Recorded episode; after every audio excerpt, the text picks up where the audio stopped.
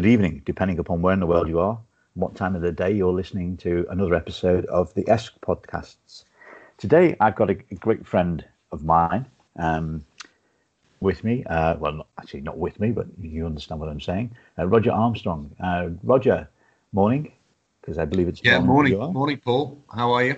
Yep, I'm, I'm very good, thank you. Um, you and I had a very good conversation uh, probably about a month ago now uh, on, on this podcast where uh, you did you you asked the questions and I actually did most of the talking. Um, today I want to reverse that process. Um, oh my god! I, I, I so you're going to be Piers Morgan this time. I am. Yeah, I can hear people switching off as I'm saying this. I'm only joking. Because um, although you're active on Twitter and you're active on various WhatsApp groups, uh, which obviously only a limited number of people get to see, uh, I don't believe you've had a platform for a while now to express your views um, about Everton. And your views are always very direct uh, and they come from a place that has an awful lot of passion. So before we get into where Everton is today and why we're where, where we are and what we need to do in order to get to a better place, perhaps you can do what I did, which is explain why you're an Evertonian and why you have the passion that you do have. Crikey, so no pressure there. Thank you, Paul. Um, I mean, I think like um, very, very many of us, um, I owe uh, my uh, blue blood to to my old man, um, who who's still with us. Um, he's what is he? He's 85 this year. He worked on the docks in Liverpool, and um, he was a blue, uh, and is a blue rather, um, and and he's quite a grumpy blue. So I've got that from him as well. Um, back in the day, you know, he tells stories about going to watch Everton home and away, and in fact going to watch the Reds as well.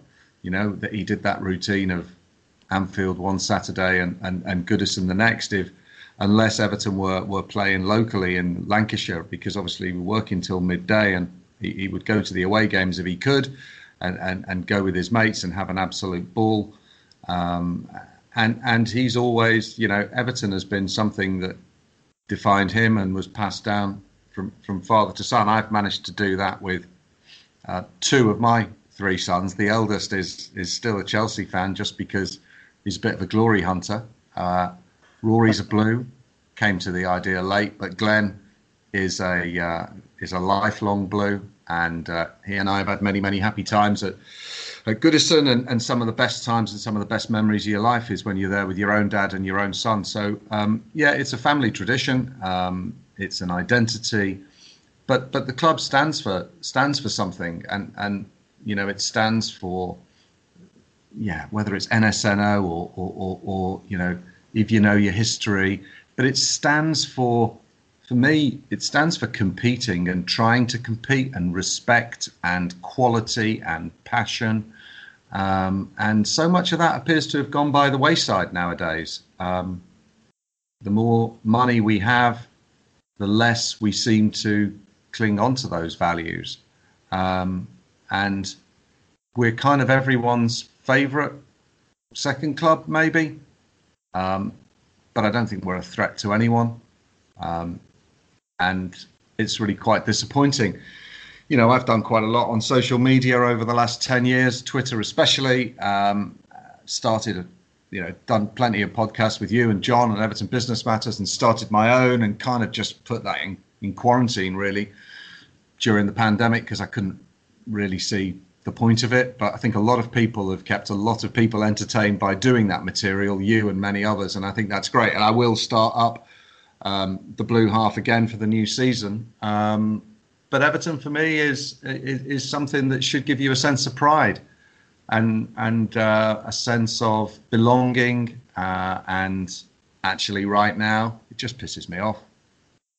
You, you said a very interesting thing actually in, in the podcast that you and I did, or the last podcast that you and I did, and you, you said I think this is the, the absolute words you, you said was it, it was an, um, an extension of your own identity. Yeah. That uh, what happens at Everton actually affects you, and not only from a point of view of you know, being grumpy on a Saturday night or whatever day that we played football um, and didn't play well. It actually goes much deeper than that, doesn't it? Look, of course it does, and you can see that. You can see that from the people that you that you meet, the friends that you have, the people that you don't even know but you interact with.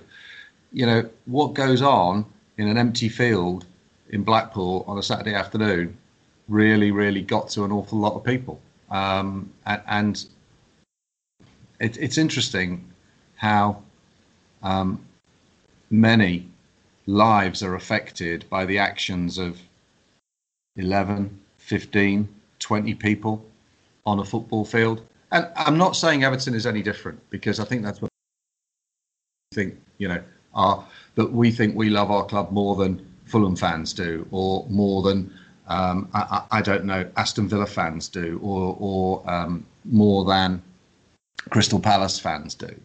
Um, but that sense of identity that football in Britain gives to its fans is, I wouldn't say unique because clearly Italy, Germany, and, and Spain, those clubs, there's a real passion for the game too. But there's something about a football club that when you get it, and, and it's not just Everton that people can get, it gets inside your your soul, and and um, it has a real effect on your mood and on your uh, your outlook. That's um, that's quite unfortunate at this moment in time, isn't it? Very, very unfortunate. Yeah. at a at a time when all the things that uh, always used to be certainties in life, um, perhaps are no longer quite as certain as they used to be, without getting too philosophical. Um, then our football club comes along and gives us another whack on top of the head. Yeah, I mean, City used to be a laughing stock, didn't they? You know, um, Manchester City used to be the team that could snatch defeat from the jaws of yeah, sure. like, like, no other, um, and that could find a disaster on a sunny day uh, and find a brilliant way to lose something or get within touching distance of glory and, and fail. Or the Scottish rugby team would always do that, which used to amuse me and still does. And, uh, but you know, Everton have taken that to new levels, and and just when you think, just when you think we're entering some calmer water, um, somebody throws a great big rock into the pool. you um, professionally, your background is, is, is marketing, so I think this would be an interesting point to start the examination of, of Everton. Uh, there has been some talk, and I, have talked about it and, and uh, wrote about it, uh, of some form of rebranding exercise. Yeah. Um, and one of the points I made about uh, rebranding is that before you go to where you want to go or where you think you want to go in terms of brand, you have to be able to identify where you are currently in order to make that, that move to, to somewhere else or to become something else. Where, where do you think we are currently uh, as a club? What what what it, what is our identity? What what does the club think are, is our identity? And then from that, you know, what does everybody else think? Because I suspect there's quite a gap between the two. Yeah, I think you're right. Let me just let me just pick you up on something you said that uh, about about marketing and about one other thing. So if if somebody meets me for the first time, I think within five minutes they'd know I was an Everton fan. And probably within 10 they'd know that i am a linguist that i studied spanish and speak spanish fluently i would like to think. Um, and, and, and from a career perspective i've never really had much of a chance to use those languages. And most of my career as you say has been in marketing marketing and sales. Um, so revenue generation commercial uh, growth and yes branding you know i've developed brands i've built brands i've built businesses um, and before you embark on any journey, whether that's in life or whether that's in business, you need to know where the hell you're starting from. So I worry deeply about, I mean, I'm also a traditionalist, which a lot of people would, who know me would think, what on earth is he talking about? You know, because I'm a rebel and I'm gobby and, you know, I, am all up for change and, and, and shaking the status quo. But I'm a traditionalist, and by that I mean I admire Real Madrid. I admire Glasgow Celtic. I admire Manchester United. I admire Juventus. I admire these entities that uh, have built a tradition and have an identity. And we're a football club established in 1878 with a wonderful history, which we like to talk about and sing about, which doesn't give you any points at the start of the season and doesn't give you any guarantees. But why on earth we're embarking on a rebranding now beggars belief to me, Paul, because we've got a perfectly decent brand. We've just kind of ruined it in the last 10 years, I would argue, by by presenting ourselves as, you know, the I mean the ultimate vanity, the the ultimate self-indulgence is to suggest that football is at the service of humanity. And I mean I don't think I've read in the last 10 years anything more vaingloriously meaningless than that. And if truly that's what the chief executive of our football club thinks, then my word, um, it, it, it, makes no sense to me. Um, so, so I think we've lost our identity in the last 10 years. Um, you could argue that we might have lost it in the last 25 in, in the Kenwright era, but I do think that Moyes kept it alive for a period. Um, and I think that um, really, since he left, ironically, since he left, um, the identity's gone. We haven't got an identity under David Moyes. We have, and under Joe Royle, you know, dogs of war and the like. God knows what we were under Walter Smith, but let's gloss over that.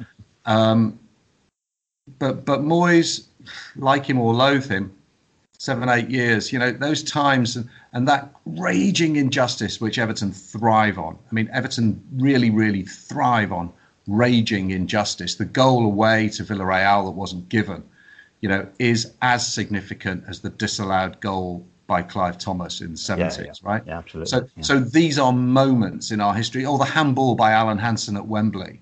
You know, the blatant handball by Hansen in that game that, that, that would have given us a penalty. Um, you know, we had that identity under Moyes. And we almost had it, almost had an identity under Martinez, but, you know, we, we just couldn't convert one of those two semi-finals. I'm absolutely convinced, absolutely convinced. I was at both semis against City in the League Cup. Um, you know, we were three-one up on aggregate there, and if that Raheem Sterling cross, which was what a yard out that he pulled it back from, if that had not been a, if that if that goal had been disallowed and we'd have got to Wembley, uh, it would have been Liverpool, wouldn't it? Uh, would yep. it have been Liverpool in the final? I think it would. Um, I think we'd have won that trophy, and Martinez would probably still be the manager. There you go. Uh, and the semi-final where where we lost to United, Martial, in um, uh, when was that? 2016. Am I right? Yeah. yeah. yeah. You know, we, we almost got there with Martinez. We've been nowhere near it under under anyone since. And and I, I don't know, Paul. You know, we seem to want to talk about the past and and and it's just meaningless. It's absolutely meaningless. I mean, I, I laugh at Huddersfield Town because they've got two stars on their badge. You know, and you could because apparently they won the league twice or three times or whatever it is. You know, they, they won the league three times on the run. Yeah, in 1920s, four, four, five, six, something like that. Yeah, so hundred years ago. Yeah, you know, and we can laugh at Forest and Villa for having a star on because they've won the European Cup, but I just don't. If one club hasn't taken advantage of Sky, the Sky era, 90, 92, 93 onwards, it's Everton. You know, if one club has suffered under Sky, under the satellite television global broadcasting revolution, it's Everton. And and why the hell is that? Well, it, it, that's an interesting point because I, I was I've tried been trying to do some analysis for a, a later article or a series of articles on on the Premier League years. And I know football is not just about the Premier League, but it was a, a, watershed moment when the Premier League was created. And you're quite right that some clubs have taken enormous advantage of it. One of the really interesting things I noticed was so there's six clubs that have never been out of the Premier League, of which Everton is one. Uh, obviously, Manchester City spent some time out of the Premier League. Yeah. Of those six clubs, five have appeared in Champions League finals? yes, yes. Manchester United, um, Liverpool, obviously United. Tottenham, Arsenal, and Chelsea. We haven't even qualified for the Champions League, and yet the, the five clubs that have enjoyed exactly the same financial circumstances as we have, exactly the same platform from which to grow a global business, have appeared in finals, and uh, three of those five have, have, have won the Champions League. Yeah, yeah. I mean, I would say, and this is a bit of a personal. Uh, this this may be coming from a, from a personal angle.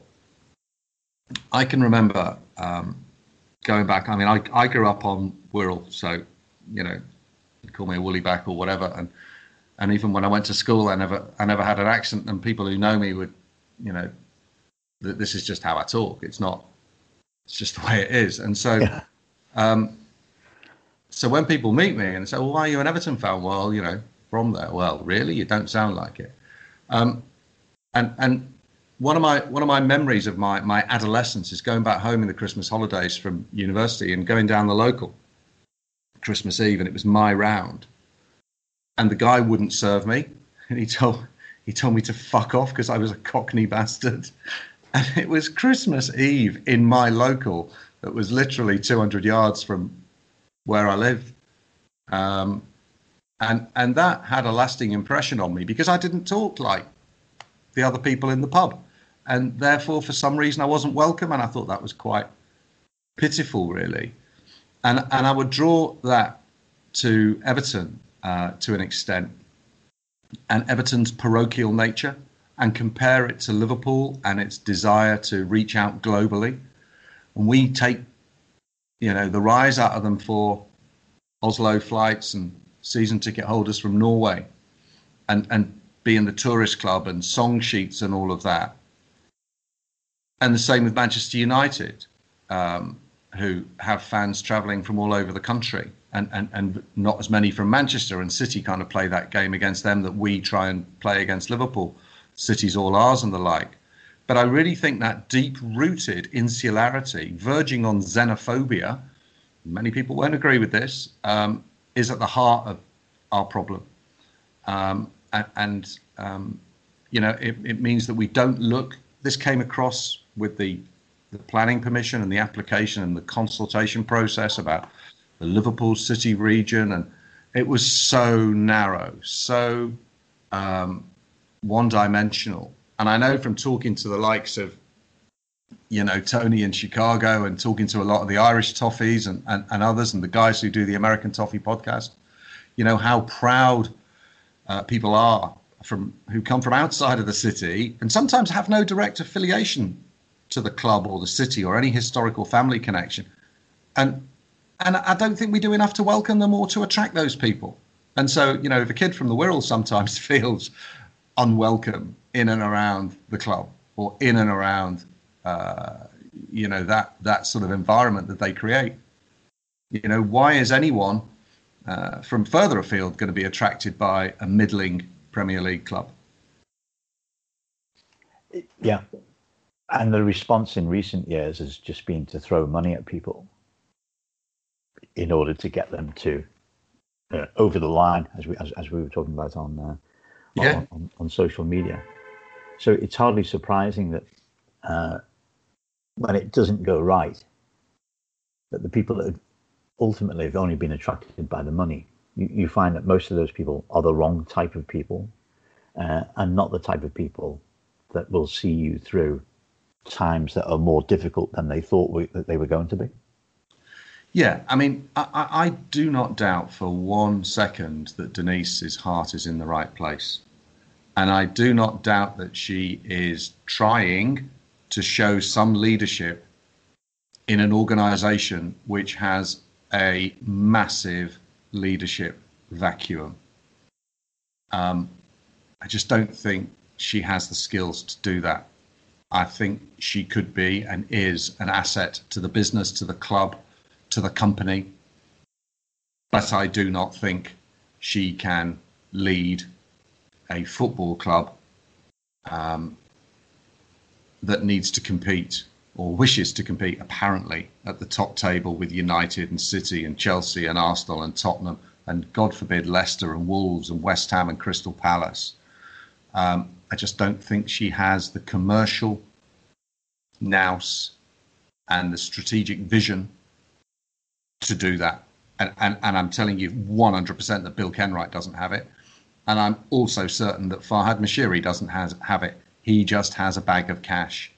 So we are a leadership and a commercial vacuum. And to go back to the question that you asked me 10 minutes ago, I've got no idea what they think the football club stands for, uh, other than what I fear is a narrow, um, slightly uh, parochial, and um, unambitious local entity, proud of its past and scared to death of its future. Yeah, I think one the one thing that you didn't mention, and, and that, that's that's all excellent and very good, is uh, focus. I uh, maybe analysing it too much, but I read that recent, you know, the recent correspondence from um, Denise Barrett Baxendale, and it, it, it is so unfocused. Mm-hmm. I mean, you know, it's a list of, um, it's just a list of minor minor achievements. You know, thanks thanks for being great over the period, you know, that we've just been through. Thanks for buying more shirts than we've ever um, uh, sold before, etc., etc. I think I said it uh, on the podcast at the weekend. There was 33 words out of 1,300 words were actually about the first team. Mm-hmm. Um, and it was just so unfocused. And then I go and look at um, so at the end of every year, Manchester City's chairman um, Al Mubarak always does sort of like a, a, half half hour interview with with, the, with their, their, internal channel, and you listen, and you know he, I, there are many reasons not to admire that man because of you know where he comes from and, and the various associations with that. But you listen to him for half an hour, and he talks about the business and he talks about the football club with such clarity and such uh, common sense approach to you know the issues as they see them. There's talks about the strategies of having a global football group and how the success is not only the, uh, with Manchester City, but how the Melbourne club came second in their league. And yes, you can say, well, that's clearly the reason why that happens is because they've thrown a lot of money at it. And yes, they have thrown a lot of money at things, but it actually happens because they have they have a, a philosophy within within the group, all about excellence, all about achieving success, and they strip it down to just that's what we're going to do, and that, therefore, what do we need to do in order to achieve it? And you see it in every part of their business, you know, around the world, New York, uh, Tokyo, um, and then they talk about their plans. You know, we're going to buy a, a French uh, second division club, and they're going to do exactly the same thing, you know, with with that club, whichever club they buy. And for me, uh, somebody who's seen that uh, in my day to day business or day to day life, uh, you know, seen people operate like that, I just have a desperate longing for somebody to be able to do the same with Everton not as as, as as a global football group because uh, you know we are so far away from that. It's not going to happen. But somebody who just says, you know, why why why what are we here for? Well, we're here ultimately to win football tournaments. That's that's what we do. Um, okay, so what do we need to do in order to achieve that? And that for me is what needs to happen. They need to recognise that that's what football clubs do. They aim to win football tournaments, you know, re- regular football tournaments, three or four a year. What do we need to do to get to there? Yeah, um, I mean, I think not everyone can win, and um, you know, one team wins the Premier League, one team's win the win, one team wins the Champions League, um, and that's it. So you know, winners this year football clubs that have succeeded are obviously Liverpool, Bayern Munich, Real Madrid, Juventus, um, PSG. Um, arguably, Manchester City have not had a successful season. Um, Tottenham certainly uh, didn't have a very successful season. Um, and, and, you could argue about Leicester, but it's about competing more than winning. I, will I'll get to competing first, Paul. Okay. Uh, because if we compete, then then you know we might win. I mean, our record against Liverpool is truly embarrassing. Our record away to the bigger clubs is is an insult to the fans who turn up, and I've been there many many times. Tottenham, Chelsea, Arsenal, um, and seen us lose and seen us not even turn up.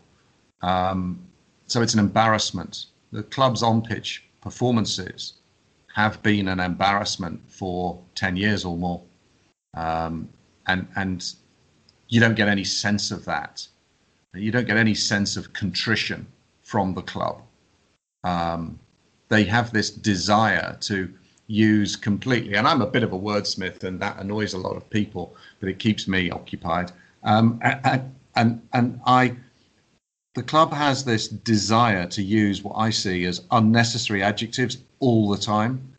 And if you read the player profiles, I mean, when you read, hopefully it's gone down now, but Djibril Sidibe's profile on the website last year, this guy was Carlos Alberto, you know, and and you know, whatever may or may not happen, and probably will come on to transfers, but you know, Alan Myers, and God bless Alan, he tries really hard, and he's a lovely guy with his with with with you know his heart in the right place. And I may sound patronising, I don't mean it in that way at all, but even he falls foul of it because he says that Everton are planning to make an audacious bid for James Rodriguez, James Rodriguez. You know, I mean, why do we need to say audacious? But what what does that actually mean? Is that just recognizing that we're pitiful and we're aspiring to something better? I don't understand it, you know. And and when we talk about the stadium, it's got to be iconic. And when we talk about the awards, it's at the prestigious St George's Hall. For goodness sake, we know these things it, there seems to be a deep seated level of insecurity at the top, which comes across in the language that we use. It comes back to brand. Why are we rebranding? I do not know. We have a brand, it's called Everton, Everton Football Club. We've tinkered with the crest, we've tinkered with, you know, shirts, shirt sponsors, partnerships, and strap lines if you know your history, NSNO, the originals, whatever. Um, but the brand is Everton. That's it and and what we want to tinker what do we want to tinker with that for? Makes no sense to me. Well i think the um, the only way it makes sense would be to go to go back you know to go back to our roots to establish the fact that all of these sort of ancillary statements you know we go with the game um, uh, you know and some of the ones that you mentioned actually aren't working. They aren't working because we're not um, how do I put it? We're not growing.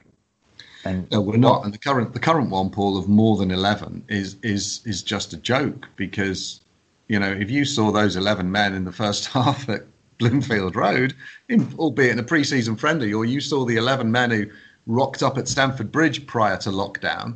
Um, uh, you you saw the eleven men that started the game at home to Bournemouth on the final day of the season they weren't more than 11. they, they were about two, if that. So, so we absolutely are not more than 11. We take 11 strangers, throw them onto a football field, and we manage to make the team be smaller than the sum of the parts. That's what's happened under Moshiri. We, you know, we have never ever had a team. We've never had a sense of team spirit. I was watching the other day this great. I mean, Paul Merson, love him or hate him, um, he was doing an interview for an hour with maybe slightly more than an hour with Tony Adams, a player I've got a tremendous amount of respect for as a professional and then as a person overcoming alcoholism and addiction and and and um, Adams comes across so well in that documentary, and he talks about his early life, his childhood, his relationship with his dad, why he went to Arsenal, how he got the captain's armband, working under George Graham, how they played, how the team bonded, what they did off the pitch, how it all changed when Wenger came in. You know, picking the bones out of the good bits of Graham and the, the good bits of Wenger and combining them and the players that he admired. And a tremendous, it, it was really, really interesting listen and watch. And, and I was reflecting on it and I thought, when was the last player, the last time that Everton had a player like that, who you could sit down and could talk about his 15, 20 year career with the football club. In such yes of course he won plenty of trophies but could talk about it so coherently and so logically and led the club for you know 10 plus years. We haven't had one of those since neville maybe? Since i don't know dave watson perhaps? Tim cahill we just we haven't got one we haven't got a single player. There is not a single player on our books that could lead that group. Not a single player. Tony, so Tony, how do we how do we possibly grow and develop and compete without any leadership at all on the pitch? Yeah, absolutely. Tony Adams to me uh, epitomizes um, passion Yep. Right. So uh, clearly a very intense character. Yeah. As people are, you know, many people are who have, um, you know, addiction problems. They, yep. they, they, they tend to be very intense people. Um, but he had an absolute passion for for the game that he played. Yeah. Clearly, you know, and gave his all, despite all of his horrendous problems off the pitch, gave his all the moment he he, he crossed crossed the line. And t- and today there's a guy who has saved countless thousands of lives through his, his charity work, um, which he did of his own accord, used, used the money that he raised in, in, in his own testimonial to set yep. up a, a, clinic for sports people who were suffering the types of problems that he'd suffered. Um, and he, I don't know if it, I, I, haven't seen the program that you're referring to, and I don't know if it, it was included in it. But one of the reasons why he did it was he looked he, he spoke to the British Olympic Association and asked them what did they do to help people, athletes who had been found guilty of um, you know drug drug charges. Right. And the answer that came back was, well, we don't do anything. They just serve their time. You know, if it's a two-year ban, they serve the two-year ban, and then if they want, they come back. They come back to, to the sport. And it was that point when he realised that actually there was no help for for any of these people. So he set it up, yeah. um, and it and, and, it's tremendous what he what he what he does. There is another um, statistic that uh, in the last, I think this was in Jan- from January, so the previous twelve months, six hundred and forty three, I think the figure was, uh, professional footballers had had approached him with regards to uh, gambling or another form of addictive um, yeah you know Behavior. personality yeah so absolutely tremendous. So he had this enormous passion. I, I think Phil. I think Phil Neville probably is the last real passionate footballer that we've had on the pitch. Uh, Richarlison is a very passionate footballer. Um, whether he will develop into becoming a, a leader or not, uh, I don't know. But he's the one that immediately springs to mind in terms of passion. But beyond that, you have to look really hard. Yeah, I mean, I think people can get. I mean, Adams talks about people who are over the top with passion. Yeah. Um, and and he was trying to take the best of a you know Terry Butcher he says was over the top, you know punching holes in the wall and what have you before the game, um, and he would try and take a bit of uh, a bit of David O'Leary and he says oh David O'Leary never made a tackle in his life he just shepherded people out for a throw in you know yeah um, so a bit of David O'Leary a bit of Mad Willie Young, um, a bit of Alvin Martin, which I thought was an interesting one, um, a bit of Terry Butcher, um, and and and tried to you know take the best from all of the people that he that he came across. And sometimes we can get passion, you know, passion goes too far because you look at somebody like Jordan Pickford, who displays an awful lot of passion and screaming and shouting and yelling during the game, most of it directed in directed wrongly um, and doesn't result in, you know, performances of quality. So um, it, it, it's often the case that a leader um, isn't always the most passionate and the most vocal, but they're able to lead. You know. Absolutely. I mean, you know, quiet leadership is um, isn't that the name of? Uh, that's what Carlo. That's what Carlo's all about. Yeah. Yeah. Exactly. Um, and and passion. I think interestingly, passion can uh, demonstrate can either demonstrate strength or it can demonstrate weakness. Um, and I, I, suspect, without being too unfair to him, you know, our, our beloved goalkeeper, his passion is an expression of, uh, of, of, of, in a sense, of his weaknesses. Mm-hmm. It, it, it, his passion is not doesn't, from my point of view, um, demonstrate strength. Whereas clearly, you know, somebody like Tony Adams in his day, it was very evident that his passion was, was you know, an expression of his strength as as, as a as a footballer. Yeah. Um, but that's that's something that's been lacking across the club for forever and a day. Um, yeah, but let me, let me, let me bring another word in though. Yeah. Passion is one thing. We talk about leadership and brand and where are we going, right? But I think it comes down to respect. Okay, so Alex Ferguson had the respect of every single footballer who came to play for Manchester United. He gained it initially before he won things, and once he'd won it, his reputation went before him. Zinedine Zidane has everyone's respect. And if Zinedine Zidane doesn't like Gareth Bale, well, that's Gareth Bale's loss. Arguably, it's James Rodriguez's loss. Maybe our gain, that's debatable. Pep has got everyone's respect. Arteta appears appears already to have got the respect or is assembling a group of players around him who respect him. Um, Jose, hmm, he either gets your respect or you hate him. But successful managers are respected, and successful clubs have respected people in charge. Klopp is respected, 100% respected. He says jump, they say how high. Now, we haven't had a manager who the players have respected until Carlo, and I still think there are players who don't respect Carlo because they're paid too much and they don't really care. Um, they don't. They're not showing much respect in their performances, um, and you've got to. You know, he sits there, a man with a track record to die for, three Champions Leagues with different clubs and league titles all over, um, earning nine million pounds a year managing arguably an irrelevant Premier League football club. And you have to think why. You have to think why is he doing that? Does he genuinely believe he can take us somewhere? Or is he just rubbing his hands with glee at somebody offering him nine million pound a year for five years?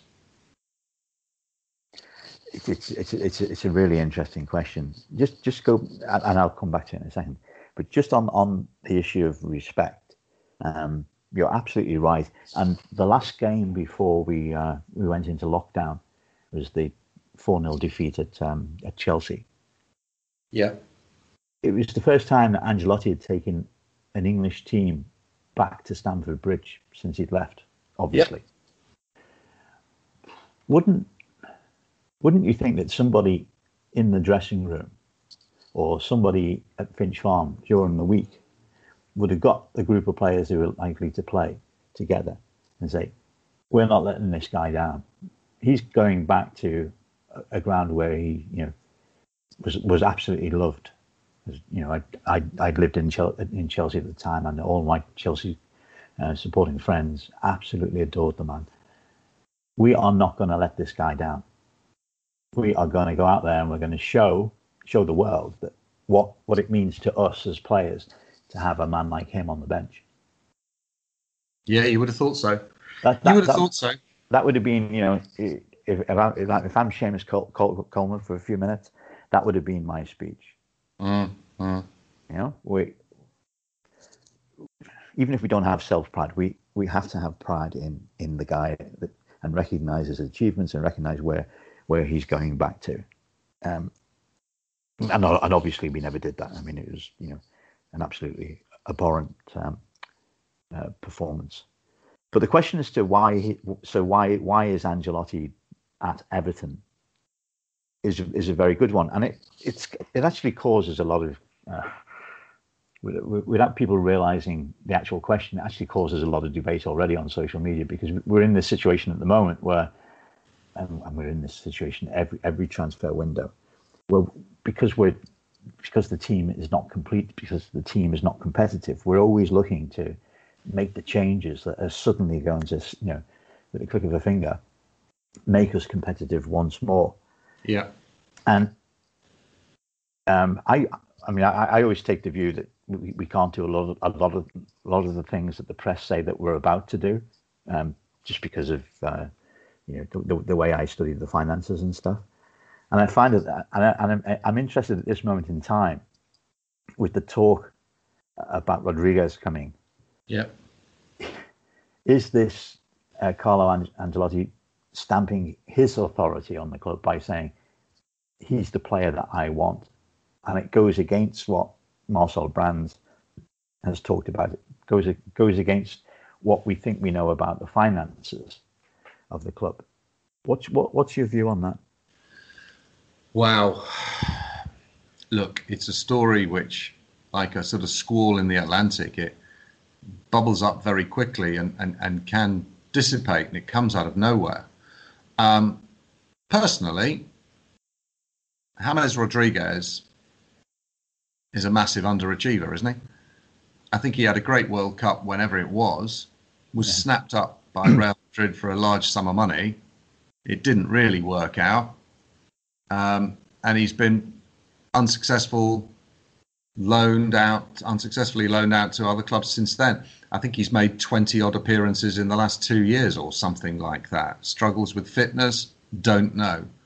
29 years old, hmm. Um, so I do think, however, that without it being a marquee signing, I think Ancelotti needs to make an Ancelotti signing. If that doesn't sound too fatuous, which no, is extend on that on that because that's an interesting. It's the opinion. person that he wants and and it's going to be a name who wouldn't look at Everton without Ancelotti being in charge. I'm not actually sure that that player is Allan because most of us hadn't really heard of Allan much um, six months ago, 12 months ago.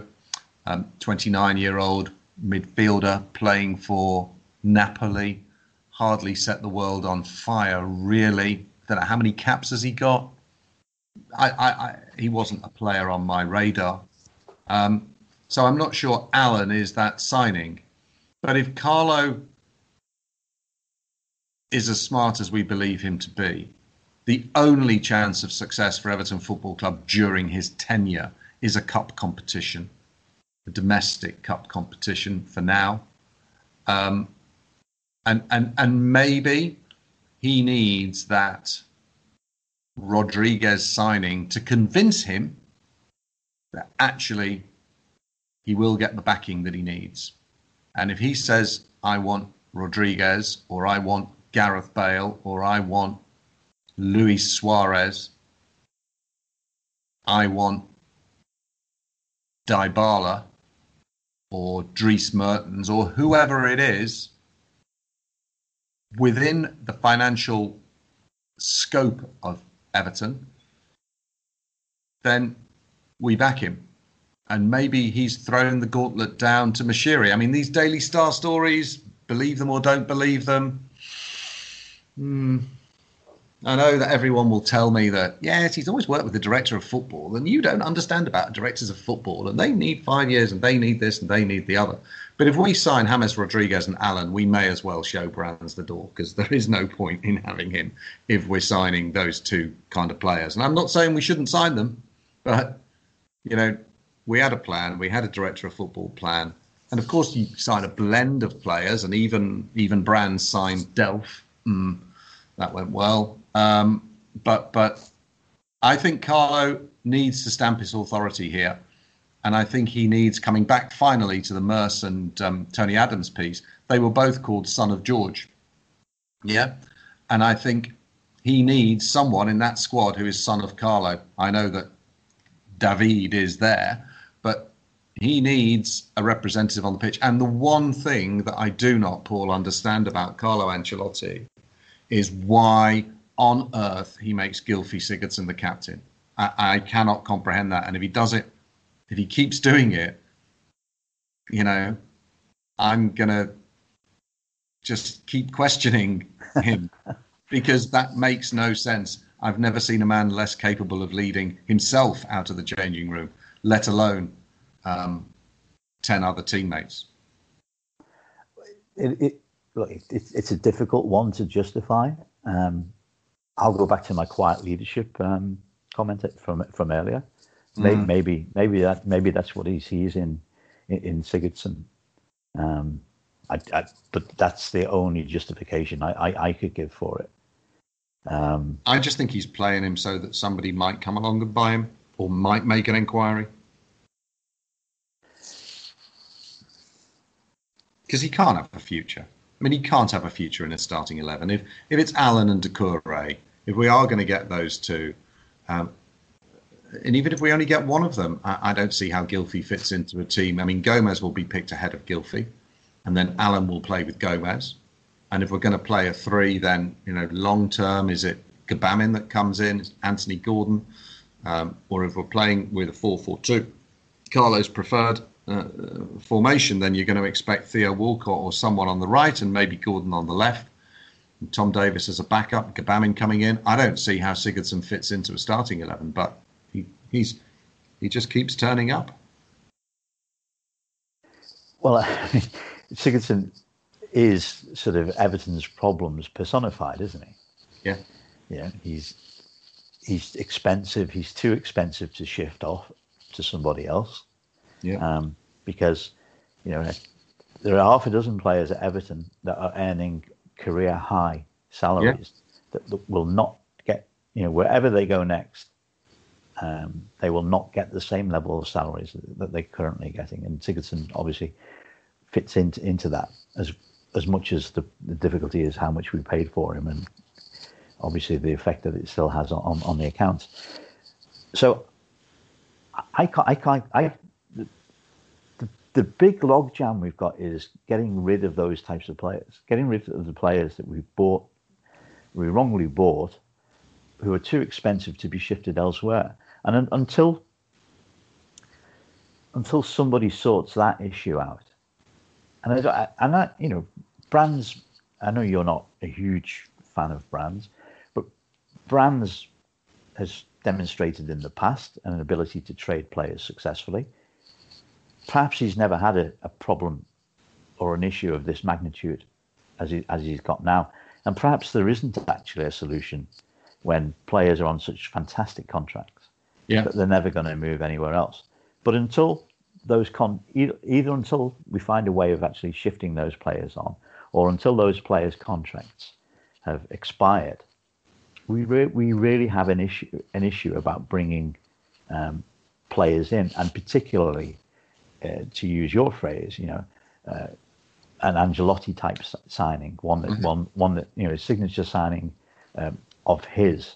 So he creates an identity, I, and I get the point that he has to create an identity of his own on this team, the team that he inherited. Yeah. I, I think that's the that fundamentally is the real issue. We have this legacy of players who either aren't playing well enough or don't fit the style of play of the manager, but are so are, are so expensive to keep that nobody else will take them. Yeah, uh, something just came to mind when you were talking there about you know brands and yeah okay i'm critical of some of his signings and critical of, of, of his inability to move people on. And some of those are mission impossible sigurdsson walcott tosun even wages they're on very difficult to find buyers for. yeah. Yeah Bolasie. Um, but but you know let's look at the context of this stadium that we're meant to be building and if Brand's hands are tied until we have cleared the dead wood, which we've been talking about for a long time, we've got more dead wood than Sherwood Forest. Um, why even bring him in? And when it comes to the stadium, it's like hiring a world class project manager and paying him for two or three years before you've even got planning permission. I don't see the point. If the argument is that Brands can't do his job because he can't get rid of the deadwood, then why have Brands in the first place? Do you take my point? I, I, I do take your point. Um, because he's not doing it. Yeah, okay, Branthwaite. But as we know, darling David Unsworth still has a pretty much free reign with the under 23s. You know, there was more written about the under 23s in Denise's article than there was about the first team.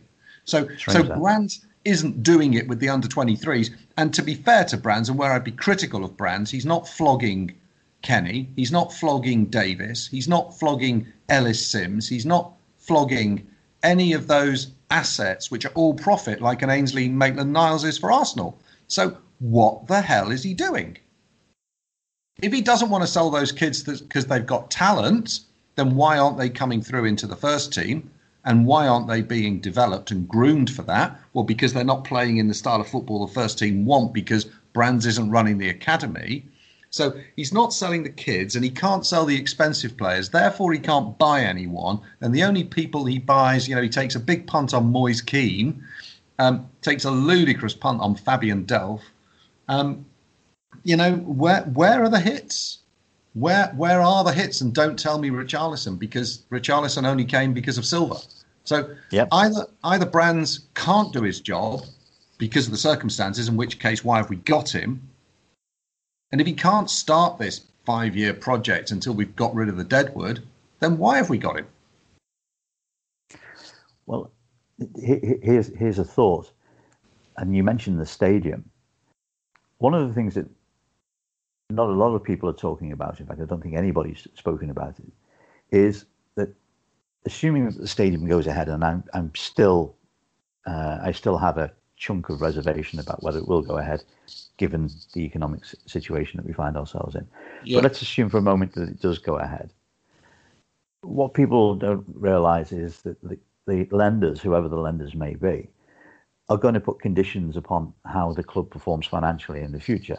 Of and course. that and that means a, re- a restriction on uh, who and what we can buy and what we can pay and how much we can pay them in terms of wages. That that that's the inevitable consequence of borrowing, you know, sort of 300, 350 million pound. Um. Arsenal Arsenal had that problem absolutely uh, for years after um, the Emirates Stadium was was built, but they had, you know, a, a genius at the time in term in terms of manager. That's actually, right. you know, the, the lenders said there are no circumstances under which he can leave the club. He has to stay at the club. Yeah. Um, and obviously he, he, he did for that extended period. May it not be the or might it not be the case that uh, brands is part of the package in terms of what we're presenting to would-be lenders? So you know this is not this is not an organization with, with, without discipline because if you if you look at our you know if i'm a potential lender or a potential investor if i look at everton's accounts one of the first things i'll say is you have no financial discipline at all mm-hmm.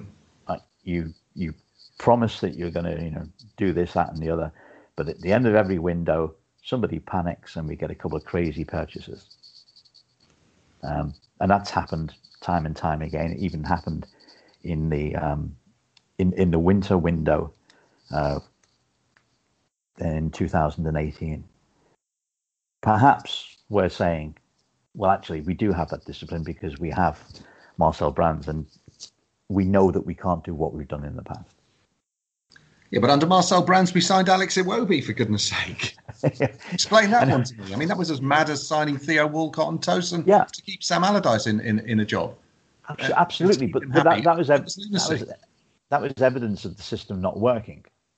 So yeah. you you you you're going to a lender and you're saying, yeah, I understand that, and actually, you know, I'm the director of football, but it actually wasn't me because it was the the boss, the owner, mm. who who did that because he's great mates with with his agent. Um, so there has to you know, clearly there has to be more discipline in, in in the future. So that's that's an even that, that's another layer of restriction placed upon us.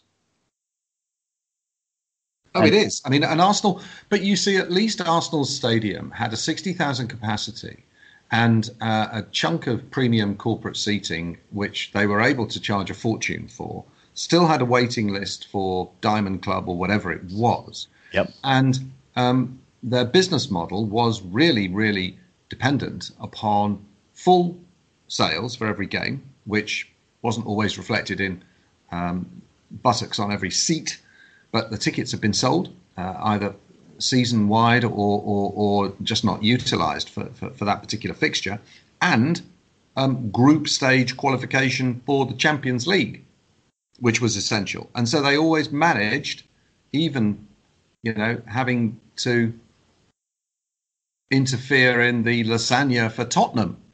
They managed to get into fourth, didn't they? Yeah, sure. Um, on the final day of the season. So, so how on earth we are going to uh, compete and rebuild a squad? Imagine it. Imagine if we don't sign anyone, right? Imagine you're right and there is no money, and we sign nobody this season, and we mess about in anywhere between eighth and fourteenth.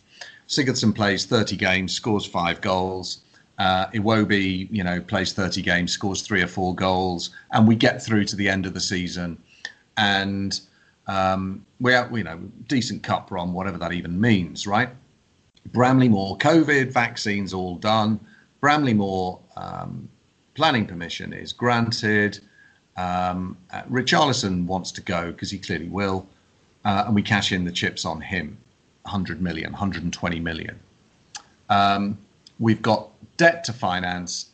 How on earth are we going to go out without breaching every covenant that the lenders have and, and spend that 120 million on four, five, six players. You know, it's just it's just not possible. Um, and that's why we've got to develop our own talent.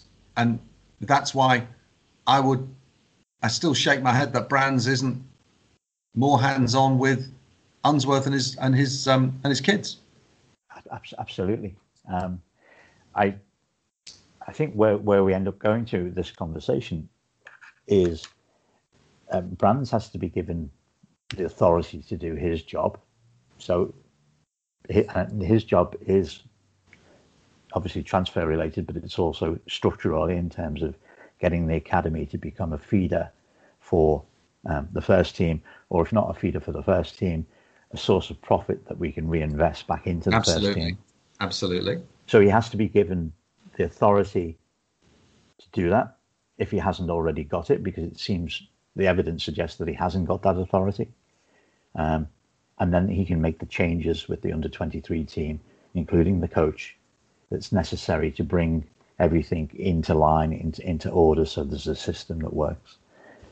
And then Ancelotti, Ancelotti said an interesting thing, didn't he, in, in the summer, such as it was, that uh, about improvement.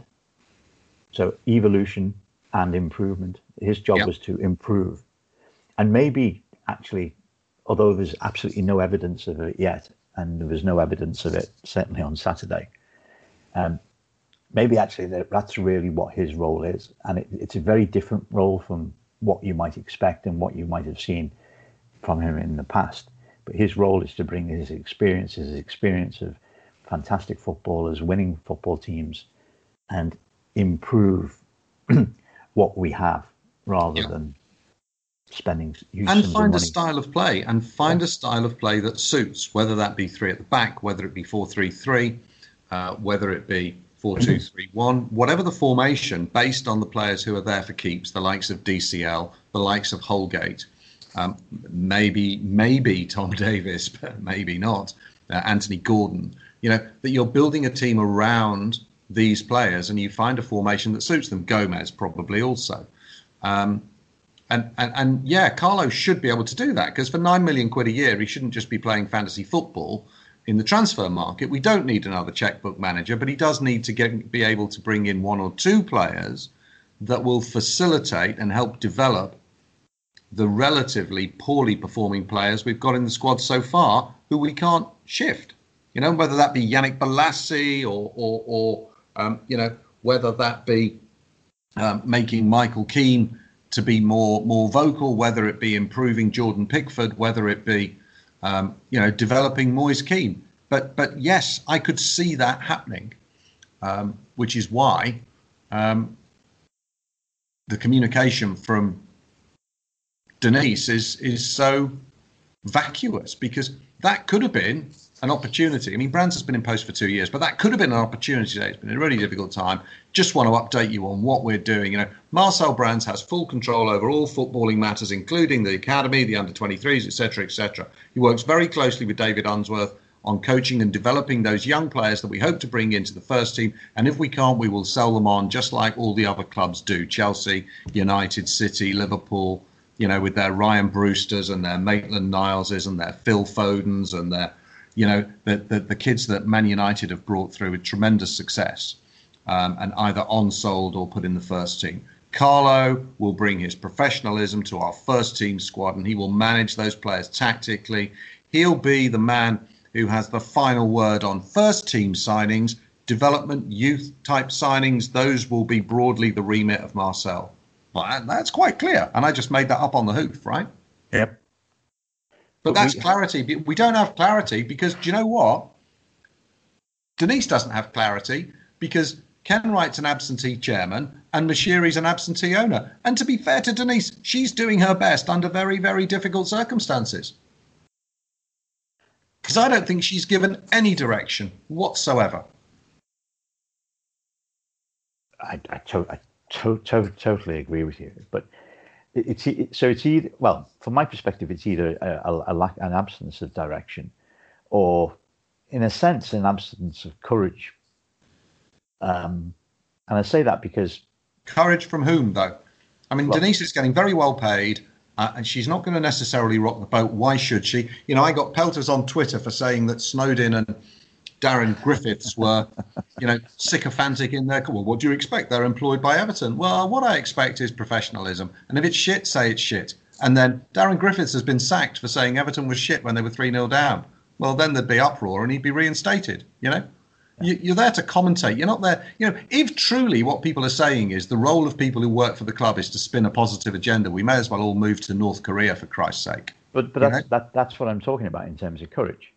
It, yeah. It, it's it's the recognition of actually where we are, who we are, and and, and what our problems are. You know, let's go back to Tony Adams for, for a second. Um, he he recovered from the position that he was in when he got to the point when he recognised who he was and what his problems were. Yeah. And you talk to anybody that's been through any form of uh, recovery program, there is that absolute low point when you can't go any lower, and that's the point when you normally recognise um, what your problems are. Yeah. And the, and the moment you recognise what your problems are, then you can start building a recovery. And you know, the, the quality of the recovery depends upon the individual and the degree of support that that individual gets. But yeah. we we are we are firmly still in the denial camp. Yeah. As to what our problems are and everything else. And until we get to the point, and this is what I'm talking about courage, until we have the courage to actually acknowledge where we are, what the issues are, what we can actually do to help ourselves, rather than this fantasy that everything, business as usual, that we're going to spend in the transfer window, that we're, you know, this, that, and the other, that the, the, the media love to spin about the club. Um, we're not going to move on. No, I mean, the, the, the point is, I, I, take your point about the um, recovery and, and recognizing you're at the bottom and, and recognizing that you need to make changes. Um, you can perhaps make it a little bit more general in that we need to get a proper diagnosis of the illness we've got. Um, I mean, we may be addicted to our history, we may be addicted to positive spin, and many fans want it because as we've said all along, as we said at the beginning of this, Paul, this club means so much to people, and everyone's club means a lot to them. But it affects our mood, and people want to hear positive things about their football club. They want to believe. They, they, they are gagging for good news, and they will pick up on any good story, on any piece of positivity, because it will raise, raise their spirits. But we need to go to a proper doctor, and we need to get a proper diagnosis we need to have a full 360 degree health check financially, operationally, strategically, which is why we need to get in an independent directorships onto the board who can look at it properly, look at it in the round, look at it objectively, and make the changes that are needed. Because without that leadership, without that structure, without that discipline, without that focus at board level, where Denise is doing the very best she can, but she has nobody to help her on that board literally no one. Sasha, count the beans, and that's just about it. Delivering no strategic value whatsoever. Marcel Brands on the board. Mm, right. How is he going to help her? He's not. Bill Kenwright offering her no help. So Denise is marooned, and Denise needs help. And Denise is able, I think, to. She, she's ambitious. She wants to grow. She wants to improve herself. And, and good on her. Good on her for her passion. Good on her for the messaging that at least she's putting out there. At least she's putting a message out there. It may be slightly off uh, focus, but at least she's trying. But we need proper independent stewardship of the football club by professional people grounded in business, grounded in sports business, winners who can help Ancelotti because without it, Ancelotti won't stay. He won't stay to the end of his contract. His reputation will be so tarnished by delivering a 13th place finish for Everton. It, it's just not on. Ah, wonderful words, Rodger. Very passionate, but very, very accurate assessment of, of, of where, where we are. Um, we've been talking for over over an hour, so we probably need to wrap this up. Yeah. One thing, one thought that just came to me as you as as you were saying what you said, is that for as much as the club talks about being, you know, and Denise has talked about there being a, an executive team, and you know they do they make collective decisions and stuff.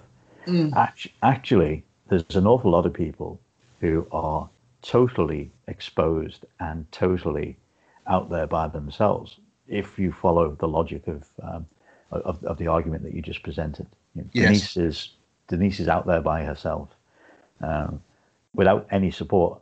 Ancelotti's out there by himself, and quite clearly, Brands is out there by himself. So there's an awful lot of people exposed. Well, there's three people exposed, but the three most important people are exposed. But but there doesn't seem to be a unifying point to which they can go, and that is the chairman, or is or in the absence of the chairman, it is the owner, and that's the bit that we don't. Well, there are many bits that we don't have, but that in particular is an element that we do not have.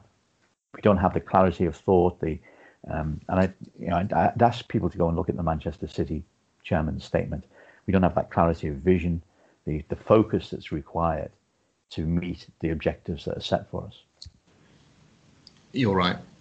You're right. It's it's you know, it's easy to be critical, and they give us plenty of reason to be critical. But I think that criticism certainly is intended to be constructive, and you know we've made here four, five, or six points that could make a material difference to the running of the business and the operating of the football club. And we're asking some really deep and searching questions, which I don't think fans of other clubs would ask.